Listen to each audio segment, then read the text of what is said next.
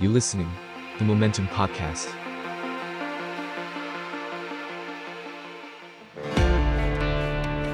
ท่องโลกดิบเถื่อนไปกับ Ways of Being Wild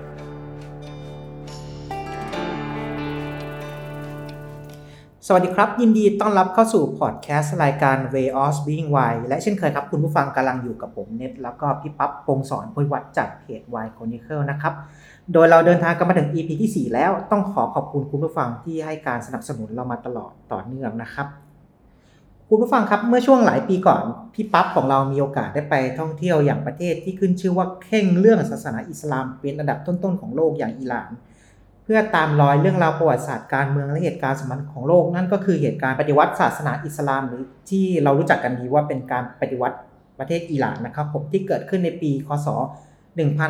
1979 ซึ่งเป็นจุดเปลี่ยนสำคัญครับที่ทำให้อิหร่านเปลี่ยนแปลงจากระบบการปกครองภายใต้พระมหากษัตริย์ ซึ่งเป็นจุดเปลี่ยนสำคัญครับที่ทำให้อิหร่านเปลี่ยนแปลงจากระบอบการปกครองภายใต้พระมหากษัตริย์ กลายเป็นระบอบสาธารณรัฐจนถึงปัจจุบัน และแน่นอนครับว่ายังคงมีเรื่องราวให้เราพูดถึงอีกอยู่อีกมากมายเกี่ยวกับประเด็นนี้นะครับ ผมถ้าอย่างนั้นให้พี่ปั๊บช่วยเริ่มเล่าหน่อยครับว่า เรื่องราวของการปฏิวัติศาสนาอิสลามที่ประเทศอิหร่านเนี่ยมันมีที่มาที่ไปเป็นอย่างไรบ้างครับ โอเคฮะก็เอ่อผมผมเกริ่นอย่างนี้ก่อนนะฮะว่า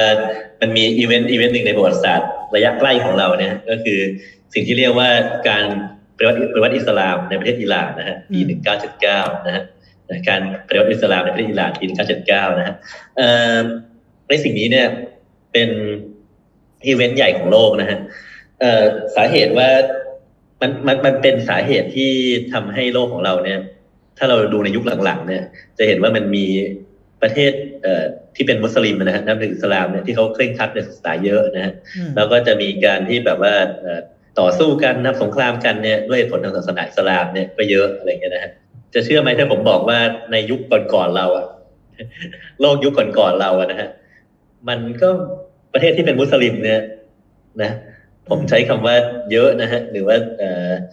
ในหลาย ๆ ยุคอะนะฮะเขาไม่ได้เคร่งขนาดนี้นะอืมเขาไม่ได้เคร่งขนาดปัจจุบัน อย่างอิหร่านเนี่ยนะซึ่งเป็นประเทศต้นกำเนิดของเอ่อการปฏิวัติอิสลามนะฮะ ยุคนี้น่าจะเป็นยุคที่เป็นหนึ่งในยุคที่เขาเคร่งที่สุดแล้วอะนะฮะก่อนหน้านี้เขาไม่ค่อยได้เคร่งขนาดนี้หรอกครับผมนะเออทำไมถึงเป็นอย่างนั้นนะฮะก็คือก่อนหน้านี้ถ้าเราดูประวัติศาสตร์อิหร่านเนี่ยบางทีมันก็มีแบบกินเหล้านะกษัตริย์กินเหล้ากษัตริย์เอ่อมีผู้หญิงมีเมียหลายๆคนผู้หญิงแต่งตัวไม่เรียบร้อยอะไรเงี้ยนะก็มีอยู่เรื่อยๆอะไรเงี้ยนะแต่ว่าเอ่อในยุคปัจจุบันเนี่ยเขาก็มีการทำหลาย ๆ อย่างเพื่อที่จะให้ศาสนาอิสลามเนี่ยเป็นศาสนาหลักแล้วก็เป็นที่มาของการนำพาประเทศด้วยเอ่ออีเวนต์นี้มันคืออะไรทำไมถึงเปลี่ยนแปลงโลกได้ขนาดนั้นนะครับอืมก็ต้องเล่ายกยกเท้าความไปเล่าเท้าความไปก็คือเอ่ออิหร่านนะฮะหรือว่าชื่อโบราณก็คืออาณาจักรเปอร์เซียเนี่ยเขาเป็นอาณาจักรที่ใหญ่ของโลกอาณาจักรหนึ่งนะฮะถ้าเราดูแผนที่โลกเนี่ยมันจะมีเกาะเกาะใหญ่เนี่ยชื่อว่าเกาะยูเรเซียนะฮะก็จะเป็นเกาะที่มีเอ่อทวีปเอเชียแอฟริกาแล้วก็แล้วก็ยุโรปยุโรปอยู่ด้วยอยู่ด้วยกันนะฮะก็จะเรียกไอ้ดินแดนเกาะใหญ่แห่งนี้เนี่ยว่าเกาะยูเรเซียหรือเกาะโลกนะครับอืม เอ่อเมื่อก่อนเนี่ย อเมริกาก็ยังไม่ได้เป็นประเทศที่เป็นมหาอำนาจขนาดนั้นอะไรเงี้ยนะฮะเอ่อไอ้มหาอำนาจก็จะอยู่ในเกาะยูเรเซียนี่แหละนะฮะแล้วในเกาะยูเรเซียเนี่ยมันก็จะมีมหาอำนาจใหญ่ ๆ เลยนะอยู่สองอยู่สองจุดก็คือด้านตะวันออกเนี่ยก็คือจีนนะฮะด้านตะวันตกก็คือฝรั่งนะฮะแล้วก็จะมีด้านใต้คืออินเดียด้วยนะฮะไอ้สามจุดเนี่ยมันจะเดินทางไปมาหาสู่กันด้วยเส้นทางสายไหม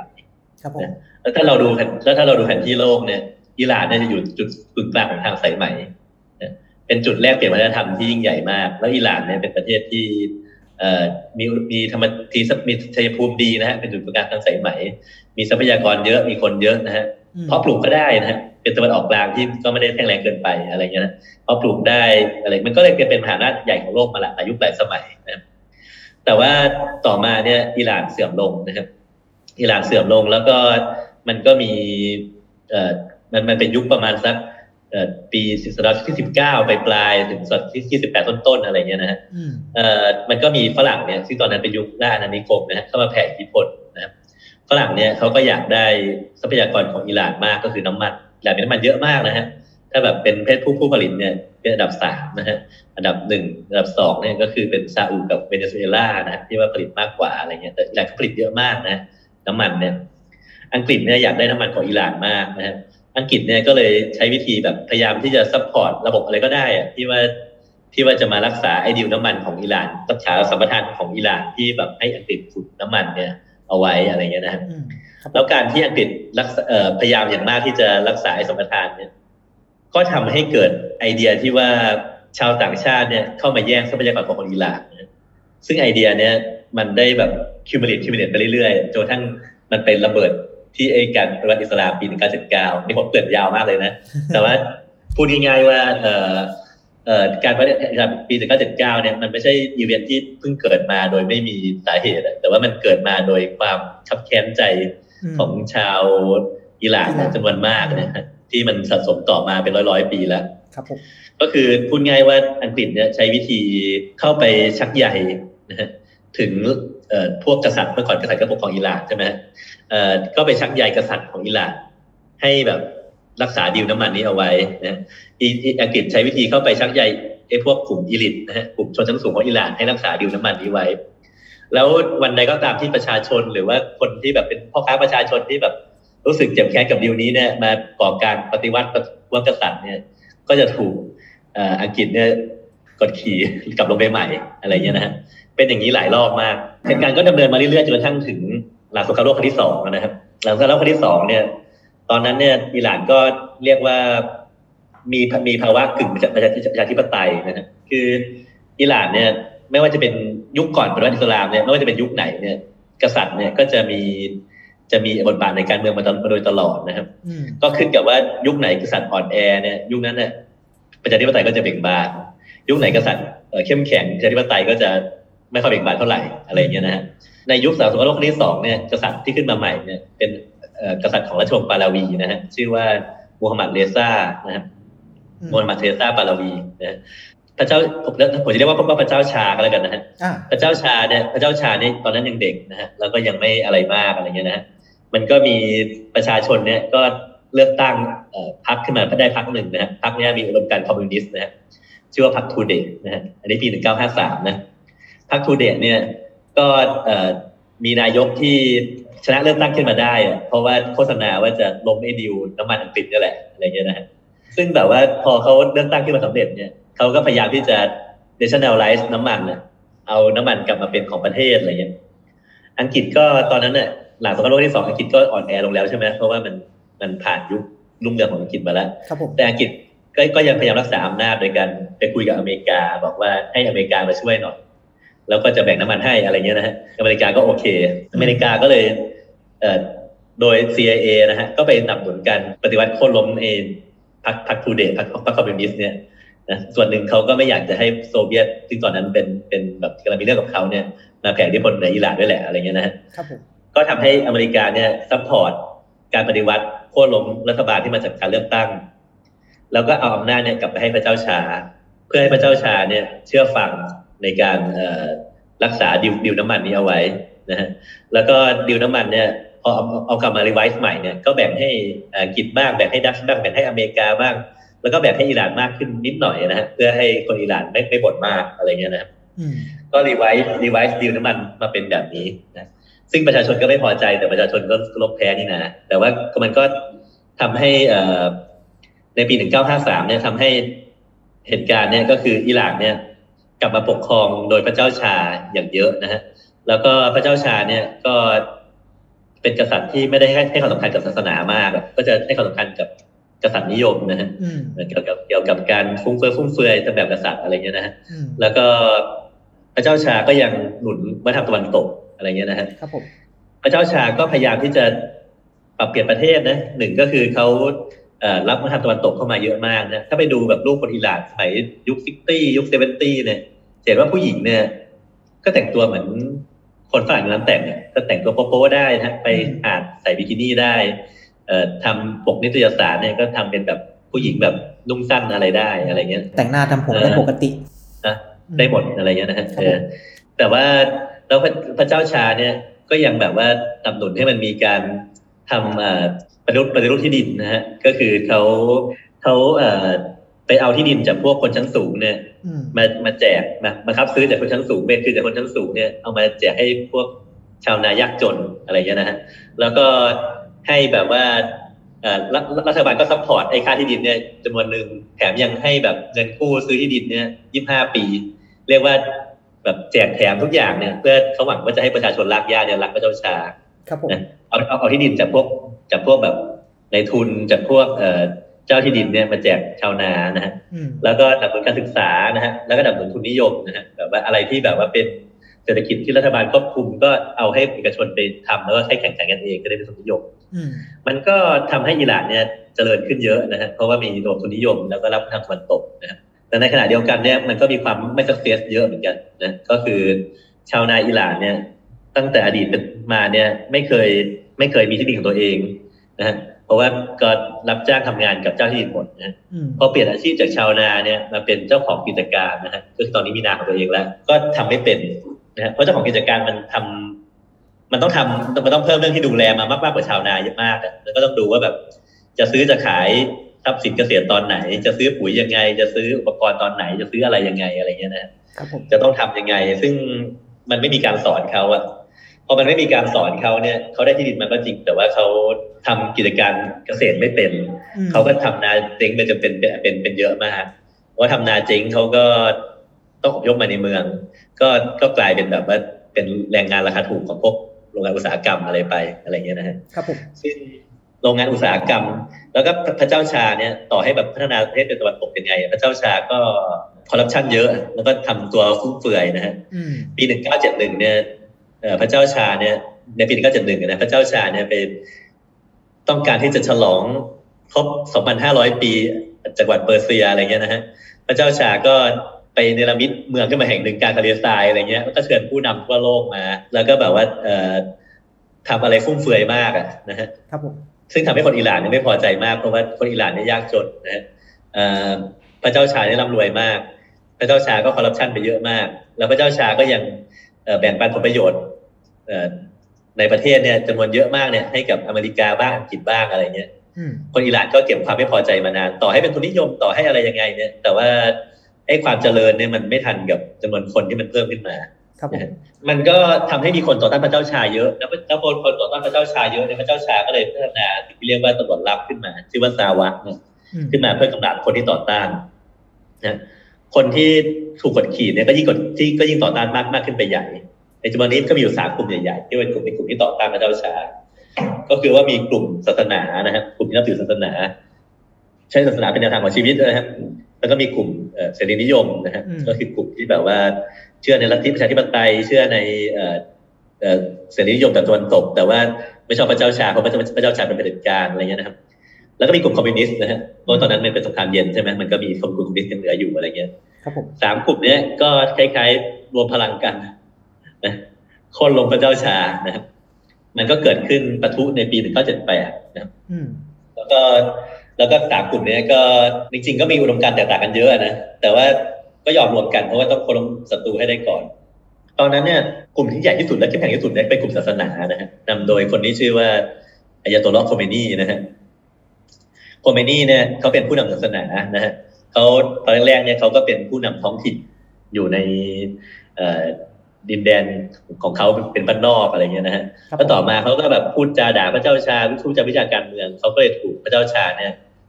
ในประเทศไปเขาก็ถูกขับไล่เขาก็หนีไปอยู่อิรักหนีไปอยู่ฝรั่งเศสอะไรเงี้ยนะฮะอืมแล้วก็ดำเนินดำเนินการแบบต่อต้านจากต่างแดนมาเรื่อยๆเรื่อยๆเรื่อยๆนะฮะเอ่อความคิดของเขาเนี่ยก็คือเขาจะไม่ได้โฟกัสที่พระเจ้าชาทำให้ประเทศเจริญ แต่เขาจะโฟกัสที่พระเจ้าชาเนี่ยทำอะไรที่มันผิดจากหลักศาสนาไปเยอะ แล้วมันเป็นมันคอร์รัปชันมันชั่วร้ายนะฮะเช่นเอ่อ ให้ผู้หญิงมีสิทธิเสรีภาพทางการเมืองมากเกินไปอะไรเงี้ยนะฮะมหรือว่าเอ่อพระเจ้าชาเนี่ยนับถือในการแต่งงานแบบผัวเดียวเมียเดียวซึ่งจริงๆอิสลามเนี่ยเขาต้องนับเขาแบบสามีมีเมียสี่คนได้อะไรเงี้ยนะฮะอืมหรือว่าเอ่อพระเจ้าชาเนี่ยเปลี่ยนการนับปีจากนับฮินดอศักราชหรือศักราชที่แบบว่านับตามอิสลามเนี่ยไปเป็นนับตามศักราชศักราชเปอร์เซีย ก็คือเปลี่ยนการเริ่มต้นจากนับปีที่พระนบีมูฮัมหมัดเนี่ยเดินทาง จากเมกะไปเมดินะมั้งฮะที่มาเป็นการนับฮินดอศักราชเนี่ยไปเป็นเอ่อปีที่กษัตริย์โบราณของของอิหร่านเนี่ยไม่แน่ใจว่าขึ้นของราชย์หรือว่าตายอะไรเงี้ยนะฮะอืมเออก็คือเป็นนับแทนที่ว่าจะนับนับปีแบบศาสนาก็เป็นนับปีแบบระบบกษัตริย์แทนอะไรเงี้ยนะฮะซึ่งมันเป็นมันก็ทำให้แบบมันผิดผีมันผิดแบบอุดมการณ์อิสลามเยอะมากอะไรเงี้ยนะฮะมันก็เลยทำให้เอ่อเ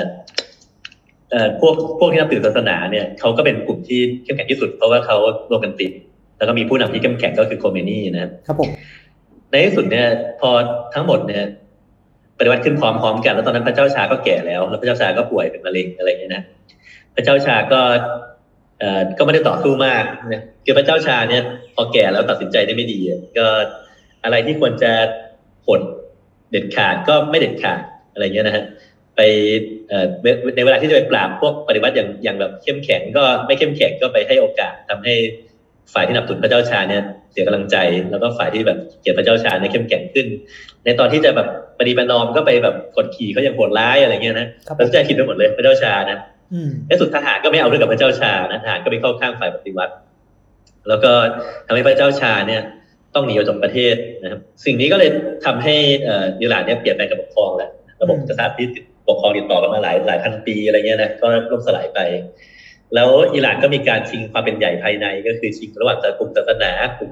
กนิยมกลุ่มคอมมิวนิสต์เนี่ยก็ชิงชิงกันในที่สุดฝ่ายศาสนาเนี่ยก็ชนะโดยเด็ดขาดนะฮะคอมมิวนิสต์ก็เป็นผู้ปกครองประเทศอืมไอ้ฝ่ายเอ่อฝ่ายซ้ายฝ่ายเสรีประชาธิปไตยอะไรเงี้ยนะก็สู้ไม่ได้เพราะมันรวมกันไม่ติดอืมพูดง่ายครับผมๆเออแล้วอย่างจากนั้นชีวิตคนอิหร่านเขาเปลี่ยนแปลงมากแค่มากน้อยแค่ไหนอะครับใน ในยุคที่โคเมนีขึ้นมาเป็นผู้นำแล้วครับ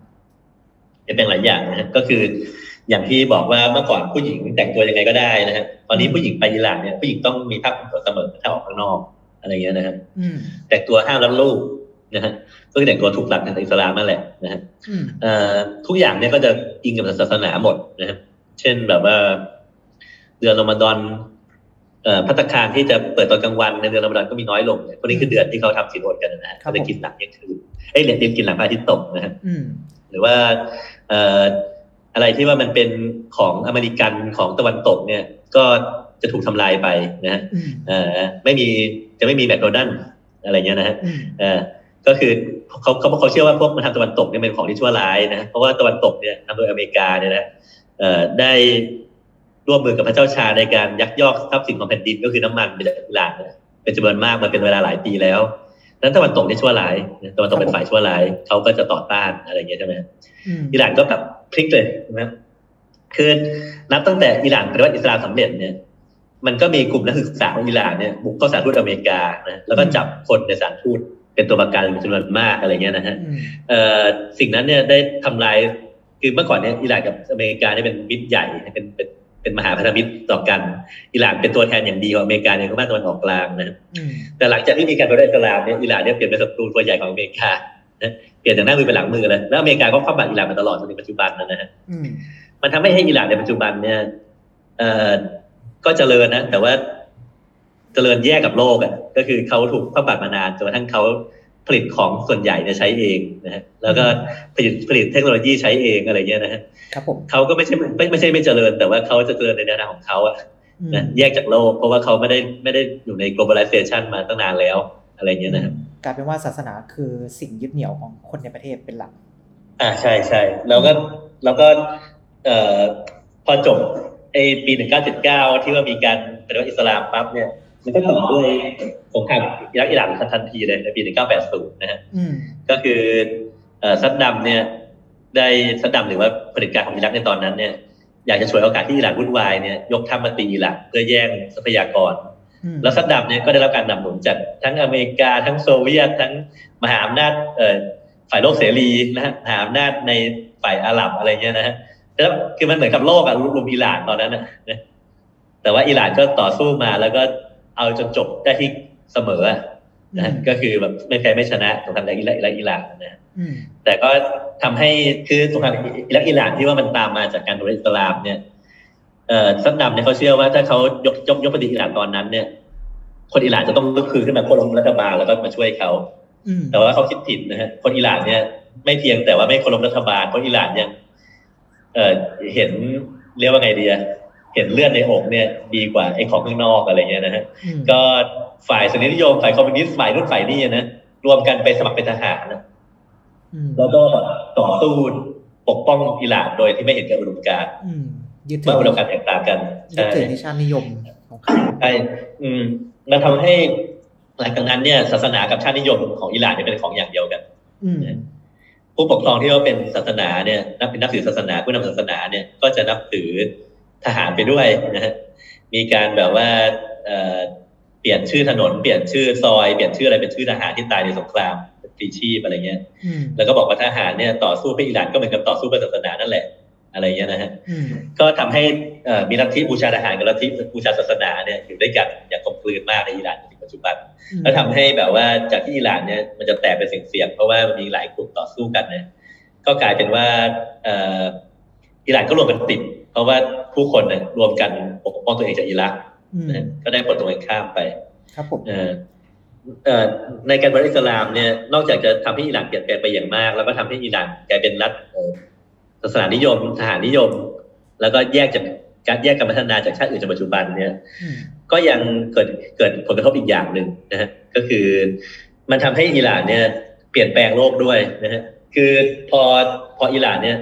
เป็นว่าตัวเองด้วยด้วยศาสนาแล้วชูธงศาสนาเนี่ยทำให้คนในโลกเนี่ย รู้สึกว่าเอ้ยเอาศาสนาอิสลามมาปกครองประเทศก็ได้เหมือนกันนี่นาอะไรเงี้ยอืมมันก็มีหลายๆชาติอะที่ว่ารู้สึกนับถืออิหร่านนะฮะต่อให้ไม่ใช่ไม่ใช่รัฐบาลประเทศนั้นนับถืออะประชาชนก็อาจจะนับถือก็ได้อะไรเงี้ยนะฮะครับผมเพราะว่าอุดมการณ์ของอิหร่านเนี่ยก็คือพวกผู้นำพวกเผด็จการเนี่ย มันมัวเมาลุ่มหลงในทรัพย์สมบัติ แล้วก็สายพันธุ์ตะวันตก มันก็เอาเอ่อมันก็คอร์รัปชันเอาทรัพย์สมบัติเนี่ยไปเลี้ยงตัวมัน แล้วก็ละทิ้งศาสนา แล้วก็ไปเข้าด้วยกับไปเข้าด้วยกับตะวันตกอะไรเงี้ยนะฮะอืมประชาชนหลาย ๆ ชาติเนี่ยฟังแบบนี้ก็เห็นด้วยนะฮะแล้วก็เริ่มมีความคิดว่าจะเอาศาสนาเนี่ยกลับมาปกครองประเทศกันมากมายนะเอ่อมุสลิมในโลกเนี่ยฮะต่อให้เป็นคนละนิกายกับอิหร่านนะฮะหรือว่าเป็นคนละนับถือคนละแนวคิดอะไรเงี้ยแต่ว่าพอมันมีตัวอย่างของอิหร่านขึ้นมาเนี่ย คนก็เอ่อ พวกที่แบบเคร่งศาสนาเนี่ยก็มีกำลังมากขึ้นเป็นอันมากนะฮะแล้วพวกเขาเนี่ยก็ออกมาขอการนะฮะมันก็มีการปฏิวัติที่ใกล้เคียงกันนะมีการพยายามปฏิวัติให้เป็นศาสนาเนี่ยที่ใกล้เคียงกันในประเทศอิสลามเนี่ยหลายประเทศมากเลยนะฮะรวมทั้งซาอุดิอาระเบียด้วยอืมก็มีที่เลบานอนมีที่อียิปต์มีที่เอ่อซีเรียอะไรเงี้ยนะฮะครับผมที่แบบว่ามีมีการปฏิวัติเอ่อเป็นศาสนาเนี่ยใกล้เคียงกันกับอิหร่านเนี่ยไล่ไล่ต่อๆมาหลังจากปี1979เนี่ยนะฮะ โดยที่ไอ้คนที่ปฏิวัติเนี่ยไม่จำเป็นที่จะต้องนับถือเหมือนอิหร่านนะฮะอิหร่านก็นับถือชีอะอะไรเงี้ยนะฮะแต่ว่าเขาอาจจะได้แรงบันดาลใจมานะฮะไอ้การไอ้ซีรีส์ของการปฏิวัติเนี่ยมันทำให้เอ่อกระแสนับถือศาสนา หรือว่ากระแสเอาศาสนากลับมาเป็นส่วนเป็นหนึ่งเดียวกับการเมืองเนี่ย มันกลับมาในโลกอิสลามอีกครั้งหนึ่งนะฮะเช่นนะฮะที่ซาอุดิอาระเบียเนี่ยมันมีสิ่งที่เรียกว่าการเอ่อ ยึดมัสยิดอันฮารอมนะฮะก็คือมัสยิดที่ว่ามีก้อนหินกาบะฮะที่ว่าคนเอ่อมุสลิมเวลาเขาจะต้องไปทำพิธีทำพิธีฮัจญ์กันอะอืมเขาก็จะไปเดินทางไปที่เมืองเมกกะแล้วเขาก็จะไปที่ไอวิหารเนี่ยนะฮะครับผมมันก็มีกลุ่มชื่อว่ากลุ่มมันเป็นอีกกลุ่มหนึ่งอะนะฮะชื่อกลุ่มอีควานะนะฮะเขาก็มาก่อการยึดมัสยิดอะไรเงี้ยนะฮะแห่งนี้อะนะฮะเขาเชื่อไม่ไม่เหมือนอิหร่านนะแต่ว่าเขาก็มายึดมัสยิดนี้ เพราะว่าเขาอยากจะแบบว่าต่อสู้เพื่อศาสนาเขาจะบอกว่าเอ่อ กษัตริย์ซาอุนั่นนะมัวเมาในสุรานารีอะไรเงี้ยนะฮะซึ่งซาอุก็ปราบไปจนสำเร็จนะนะแต่ว่าหลังจากที่ปราบเสร็จแล้วเนี่ยสิ่งที่ซาอุตอบโต้เนี่ยแทนที่ว่าจะตอบโต้โดยการปราบไอ้พวกคนที่อินกับศาสนาเยอะๆเนี่ยก็ปรับก็ตอบโต้โดยการทำให้ซาอุเนี่ยเป็นประเทศที่เคร่งนะฮะเคร่งสุดๆไปเลย ก็คือ บอกว่า solution ของการที่จะจะต่อต้านการลุกขึ้นด้วยศาสนา ก็คือใช้ศาสนาหนักขึ้นไปอีกอะไร นะอืมก็คือทำให้ซาอุเนี่ยเป็นประเทศที่เคร่งมากเคร่งกว่าอิหร่านอีกนะฮะเคร่งจนกระทั่งไอ้พวกที่นับถือศาสนาเนี่ย ไม่มีข้ออ้างว่าทำไมถึงจะต้องไปถล่มกษัตริย์อืมเออ แล้วมันก็เกิดเป็นซีรีส์ต่อๆกันมาเรื่อยๆนะมันก็เลยกลายเป็นว่ามีประเทศที่เคร่งกันมากๆเนี่ยอยู่เรียงๆเรียงๆกันไปตลอดเพราะว่าพอซาอุเริ่ม ประเทศรอบๆซาอุเขาก็เขาก็เห็นซาอุดีเขาก็ทำตามอะไรเงี้ยนะฮะอืมครับผมก็กลายเป็นว่าในโซนประเทศตะวันออกกลางเนี่ย มีการปฏิวัติประเทศด้วยศาสนา เรื่อยมาจนถึง จะเรียกว่าปัจจุบันก็ว่าได้ คือตอนนี้มันเบาลงนะอืมมันก็ผ่านอะไรมาเยอะมันสี่สิบปีแล้วนะฮะมันผ่านอะไรมาเยอะแต่ว่ากระแสเนี่ยมันมันมันกลับมาโดยที่การปฏิอิหร่านเนี่ยมีส่วนสำคัญนะฮะกระแสความเคร่งเนี่ยนะฮะอืมมันก็เป็นก็เป็นเรื่องใหญ่นะครับผมอีกเรื่องหนึ่งก็คือซาอุดิอาระเบียเนี่ยเนื่องจากเขาอยู่ฝ่ายเรียกว่าไงดีเรียกว่าฝ่ายโลกเสรีด้วยกันนะก็คือเป็นฝ่ายที่นำโดยอเมริกานะอืฮะมเขาก็เป็นศัตรูกับอิหร่านอยู่แล้ว เพราะว่าอย่างอิหร่านเนี่ยนับถือเอ่ออิสลามนิกายชีอะห์นะฮะซาอุนับถือนิกายซุนนีอะไรอย่างเงี้ยนะครับผมเอ่อเขาก็เป็นศัตรูกับอิหร่านโดยธรรมชาติทั้งแบบทางแนวคิดการเมืองทั้งโดยเป็นพวกการการเมืองทั้งโดยแนวคิดศาสนาอะไรเงี้ยนะอืมแล้วตั้งแต่ปี 1979 ต้นมาเขาก็ทำ proxy war กับอิหร่านเรื่อยมาอ่าเป็น proxy war เนี่ยอืมเอ่อผมพูดว่า proxy war เนี่ยจริงๆสเกลมันใหญ่มากนะสิ่งที่เป็นสมรภูมิตัวแทนระหว่างอิหร่านกับซาอุดิอาระเบียเนี่ยยกตัวอย่างเช่น สงครามอิรักนะสงครามเยเมน สงครามซีเรียนะฮะสงครามเลบานอนอะไรเงี้ยพวกเนี้ยเป็นสมรภูมิที่อิหร่านกับซาอุดิอาระเบียเนี่ยเข้าไปแทรกแซงแล้วก็ใช้ในการประลองอำนาจกัน แล้วก็สู้กันหนักมากในปัจจุบันคนตายไปแบบเป็นแสนนะมอะไรเงี้ยนะก็คืออิหร่านเนี่ยหลังจากที่เป็นรัฐอิสลามมาก็ทำสงครามตัวแทนเรื่อยมาสงครามสงครามโดยตรงก็ทำโดยสงครามในอิหร่านก็คือทำสงครามมาตลอดอะนะเพื่อที่จะรักษาระบบของตัวเองเอาไว้อะไรเงี้ยอืมซึ่งก็ชนะเลยนะชนะเป็นส่วนใหญ่ อืมอืมโอเค นั้นเดี๋ยวขอย้อนกลับไปนะครับ เรื่องของสถานทูตทราบมาว่าเอ่อเอ่อหลายปีที่ผ่านมาพี่ปั๊บเคยเดินทางไปประเทศอิหร่านด้วย แล้วก็ได้ไปครับสถานทูตอเมริกาตรงนั้น มันจะมีร่องรอยประวัติศาสตร์เหลืออะไรบ้างครับที่พี่เห็นโอเค ได้ได้ก็คือเอ่อผมไปสถานทูตอเมริกาในอิหร่านเนี่ยนะฮะสิ่งที่ผมเห็นชัดเจนเลยเนี่ย คือสิ่งแรกเลยนะ มีธงชาติอเมริกาตั้งอยู่ข้างหน้าอืมธงชาติอเมริกาเนี่ยแขวนกับหัว แล้วก็ถูกฉีกเป็นริ้วๆอะไรเงี้ยนะฮะเดินไปอีกหน่อยหนึ่งมีเอ่อรูปแกะสลักนะฮะเป็นรูปเท้าเหยียบธงชาติอเมริกาอยู่อะไรเงี้ยนะฮะเออ เข้าไปเนี่ยมีแบบแผ่นป้ายโปรปากันดาด่าอเมริกาไปตลอดทางเลยอะไรเงี้ยนะฮะอืมก็คืออิหร่านเนี่ยเขาเขาจะบอกว่าอเมริกาเนี่ย ร่วมมือกับพระเจ้าชามาปล้นประเทศเขา เขาเกลียดมาก แล้วเขาเลยต่อสู้กับอเมริกาจนถึงปัจจุบันอะไรเงี้ยอืมเป็นศัตรูกันนะพูดง่ายๆนะฮะมีเหตุการณ์สำคัญก็คือหลังหลังจากการปฏิวัติอิสลามในปี 1979 เนี่ยอืมมันมีกลุ่มนักศึกษากลุ่มหนึ่งเนี่ยบุกเข้าไปในสถานทูตอเมริกานะครับอืมครับผมแล้วสิ่งที่เขาเจอในสถานทูตน่ะซึ่งผมก็ไปเห็นนะก็คืออเมริกาเนี่ย มัน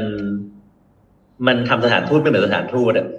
สถานทูตอเมริกาเนี่ย มีห้องห้องหนึ่ง เป็นห้องที่แม้กระทั่งท่านทูตเนี่ยก็เข้าไม่ได้ ต้องขออนุญาตถึงเข้าได้ เป็นห้องที่ CIA เนี่ยเอามาเอามาใช้ในการสอนแนวประเทศอิหร่านมันมีเอ่อดาวเทียม มันมีแบบว่าจานรับดาวเทียมอืมเอ่อห้องที่แบบว่าใช้สำหรับการถอดรหัสลับครับผมห้องที่เอาไว้ดักดักฟังอะไรเงี้ยนะฮะก็คือมันมันมีมันมีเครื่องที่แบบสามารถที่จะดักฟังคลื่น ของอิหร่านทั้งคลื่นรัฐบาลและคลื่นทหารอิหร่านอะไรเงี้ยนะอืมมันมีเอ่อห้องของอเมริกาที่แบบว่ากั้นเอาไว้อย่างดีมาก ไม่ว่าคลื่นอะไรก็เข้ามาไม่ได้อืมพูดอะไรเนี้ยเป็นความลับมาก แล้วก็แม้กระทั่งในสถานทูตเนี่ยก็แบ่งเป็นเป็นห้องห้องไอ้คนในสถานทูตแต่ละแต่ละกลุ่มเนี่ยก็ทำงานแยกกันอะมีมีน้อยคนมากที่จะรู้โฮโปรเซสนะครับอืมแม้กระทั่งคนที่แบบมา decode code ต่างๆ อะไรเงี้ย ครับผม ก็ไม่รู้ความหมายของโค้ดตัวเองอะไรเงี้ยนะฮะ มันใช้หลายคนในการ decode อะอืมอะไรเงี้ยนะฮะจะส่งส่งรหัสไปมาก็จะส่งเป็นคนรับหมดอะไร แล้วก็ยังมีโต๊ะโต๊ะหนึ่งเอาไว้เป็นโต๊ะที่เอาไว้สำหรับปลอมแปลงเอกสารนะฮะปลอมแปลงพาสปอร์ตปลอมแปลงเอ่อใบขับขี่ปลอมแปลงวีซ่าอะไรเงี้ยนะฮะ เป็นโต๊ะที่เอาไว้สำหรับแบบว่าให้ให้คนให้สถานทูตอเมริกาใช้ในการจารกรรมข้อมูล คือพูดง่ายๆว่า สิ่งที่ผมไปเห็นในสถานทูตอิหร่านอเมริกาเก่าเนี่ยอื มมันมันเป็นโปรปากันด้าฝ่ายอิหร่านนะนะแต่ว่าเอ่อก็ไม่รู้จริงแค่ไหน แต่มันก็มีมีมีแนวโน้มว่าอเมริกาเนี่ยมันไม่ได้ทำสถานทูตมันเป็นสถานทูตอะมันใช้สถานทูตเป็นพื้นที่ในการจารกรรมข้อมูลของประเทศที่มันที่มันไปอยู่อะอืมนะครับมันเป็นสิ่งที่คนเขาไม่ได้ทำกันอะไรเงี้ยนะฮะครับผมอืมเหมือนสำนักงาน CIA มากกว่าเอาง่ายเป็นพนักงาน CIA สมุนเข้าไม่ได้เลย ซึ่งมันก็ support ว่า คนอิหร่านก็จะไม่ชอบอะไรเงี้ยนะฮะๆอืมในตอนนั้นเนี่ยไอ้พวกเอ่อนักศึกษาในปี1979นักศึกษาก็บุกสถานทูตอเมริกา แล้วก็จับเจ้าหน้าที่ทูตเนี่ย60กว่าคนเนี่ยเป็นตัวประกันนะฮะครับผมมันก็จะมี6คนที่หนีไปได้หกคนที่หนีไปได้เนี่ย ก็หนีหนีไปอยู่กับเอ่อสถานทูตแคนาดานะอืฮะมแล้วก็หลบซ่อนอยู่แล้ว CIA เนี่ยก็ปลอมตัวเป็นกองถ่ายทีมงานถ่ายหนังชื่อว่า Argo นะครับอืมมาพาไอ้หกคนเนี่ย หนีกลับอเมริกาก็เป็นที่มาของหนังเรื่อง Argo อืมที่เราอาจจะเคยได้ยินกันครับผมอาจจะเคยดูกันนะฮะที่ Ben Affleck เล่น อ่าใช่ใช่อ่าครับผมซึ่งซึ่งอันนี้มันแค่หกคนไงอีกหกสิบกว่าคนเนี่ย อเมริกาก็อีกอีกคือมันหกคนเนี่ยมันมันได้กลับไปตั้งนานแล้วนะฮะอืมอ่าแต่อีกหกสิบกว่าคนเนี่ย ก็ถูกจับขังอยู่อเมริกาก็ไม่ได้นิ่งนอนใจ อเมริกาก็ทำ operation อันหนึ่งชื่อ operation Eagle Claw ครับผมเอาเฮลิคอปเตอร์เอาเครื่องบินไปหลายลำเลยนะเอ่อ บุกไปช่วยอิหร่านถึงในถึงในประเทศอิหร่านแล้วแหละนะฮะอืมปรากฏว่าเจอพายุทรายแล้วก็คนขับก็เอ่ออาจจะยังมึนๆอะไรเงี้ย ก็ก็บินตกไปหลายลำนะฮะแล้วก็ขับชนกันเองด้วย ก็มีคนตายไปแปดคนนะฮะครับเออ มีคนอเมริกาตายไปแปดคน ก็โดยที่อิหร่านไม่ได้ทำไม่ได้ทำอะไรเลยนะแต่ว่าพออเมริกาทำไม่สำเร็จอิหร่านก็เอามาโฆษณาบอกว่าโอ้โหเนี่ยพระเจ้าเนี่ยส่งพายุทรายมาทำให้อเมริกา พังตั้งแต่ยังไม่ได้เริ่มช่วยอะไรเงี้ยนะอืมก็เสียหน้าเสียตากันไปเยอะมากนะครับครับก็คือพูดง่ายว่าไอ้ที่มันหนีมาได้ในในในเรื่องอาร์โก้เนี่ยมันหนีมาได้แค่หกคน ซึ่งไม่ใช่คนที่แบบสำคัญที่สุดอะไรเงี้ยนะฮะเอ่อแต่เนื่องจากเอ่อเราเวลาเราเราเป็นคนไทยนะเวลาเราเสพสื่อเราก็จะเสพสื่อจากฝ่ายโลกเสรีใช่ไหมอืมเขาก็จะเอาไอ้ที่เขาหนีได้เนี่ยมาขยายให้มันดูสำคัญอะไรเงี้ยอืมแต่โอเคคือในอีกหกสิบกว่าคนนะมันยังถูกจับอยู่นะฮะ แล้วก็หกสิบกว่าคนเนี้ยถูกปล่อยมาทีหลังเมื่ออิหร่านกับอเมริกาเนี่ยบรรลุสัญญาเอลจีกันได้นะฮะไปตกลงกันที่เอลจีประเทศเอลจีเอลจีเรียนะฮะ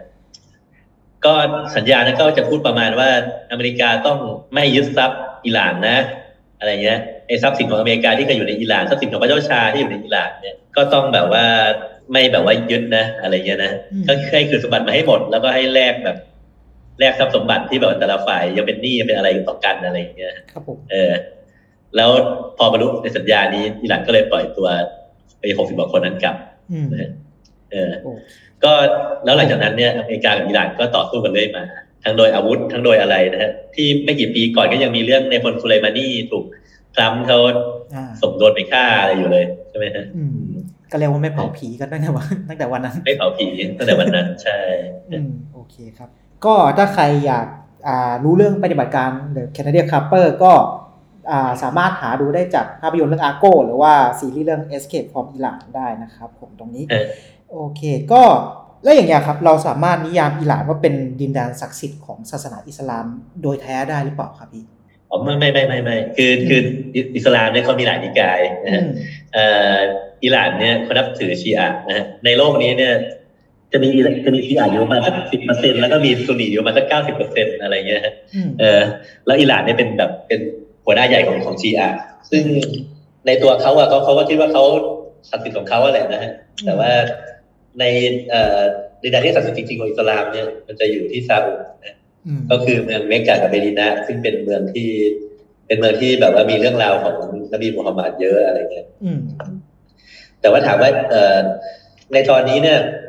ในตะวันออกกลางเนี่ยมันจะมีมหาอำนาจอยู่ด้วยกันสี่มหาอำนาจนะฮะก็คือจะมีซาอุดิอาระเบีย ตุรกีอิหร่านแล้วก็อิสราเอลนะฮะสี่มหาอำนาจนี้ก็จะชุมมาเป็นใหญ่กันอยู่เสมอนะฮะอืมในจำนวนนี้จะมีซาอุดิอาระเบีย ตุรกีแล้วก็อิหร่านเนี่ยที่ว่าเป็นมุสลิมเหมือนกันเนี่ยเขาจะชิงความความเป็นใหญ่กันในด้านศาสนาด้วยนะครับครับผมนะอิหร่านก็จะเผยแพร่อิสลามนิกายชีอะห์ส่วนซาอุดิอาระเบียก็จะเผยแพร่อิสลามแนวทางวะฮาบีหรือว่าแนวทางซาลาฟีนะฮะที่ว่า ที่ว่าเขานับถือกันนะฮะเป็นแนวทางที่ค่อนข้างเคร่งครัดนะฮะแล้วก็ตุรกีก็จะเผยแพร่เอ่ออิสลามแบบของตุรกีนะฮะก็จะเป็นจะเป็นสายกลางหน่อยอะไรเงี้ยนะฮะอืมไอ้การที่มันต่อสู้กันในทางความคิดเนี่ยเอ่อมีการเผยแพร่ไปทั่วโลกนะครับ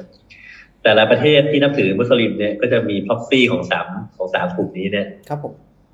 จะมีการสู้ทางความคิดอยู่บ้าง ในเมืองไทยเนี่ยก็มีนะฮะ เขาจะเรียกพวกที่แบบมาจากซาอุวัฒนะใหม่ก็เรียกพวกที่เป็นเอ่อนับถืออิสลามแบบมาลายูตั้งนานแล้วว่าเป็นคณะเก่าหรือก็เชียาวะชีอะห์อะไรเงี้ยนะฮะอืมก็มีก็มีการแบบว่าชิงพื้นที่ทางความคิดชิงอะไรกันอยู่นะฮะเพราะว่าตะวันออกกลางมันเป็นเหมือนกับเป็นต้นกำเนิดของอิสลามเนี่ยพอมันเกิดอะไรขึ้นในในตะวันออกกลางเนี่ยคนมุสลิมทั่วโลกเนี่ยเขาจะเขาจะอินอะเขามักจะอินด้วยอะไรเงี้ยนะฮะอืมประมาณนี้ ผมก็ครบถ้วน เรียกว่าเราได้เรียนรู้เรื่องประวัติศาสตร์ของการเปลี่ยนแปลงศาสนาอิสลามที่ว่าทำให้เกิดความขัดแย้งต่างๆ หลายๆ หลาย ๆ ความขัดแย้งบนโลกที่เกี่ยวข้องกับศาสนาอิสลามนะครับผมอ่าส่วน EP ถัดไป เดี๋ยวเราจะกลับมาพบกันในช่วงต้นเดือนมิถุนายนนะครับผมสำหรับวันนี้ผมกับพี่ปั๊บต้องขอตัวลาไปก่อน สวัสดีครับ ครับ สวัสดีครับ ขอบคุณครับ You listening, the Momentum Podcast.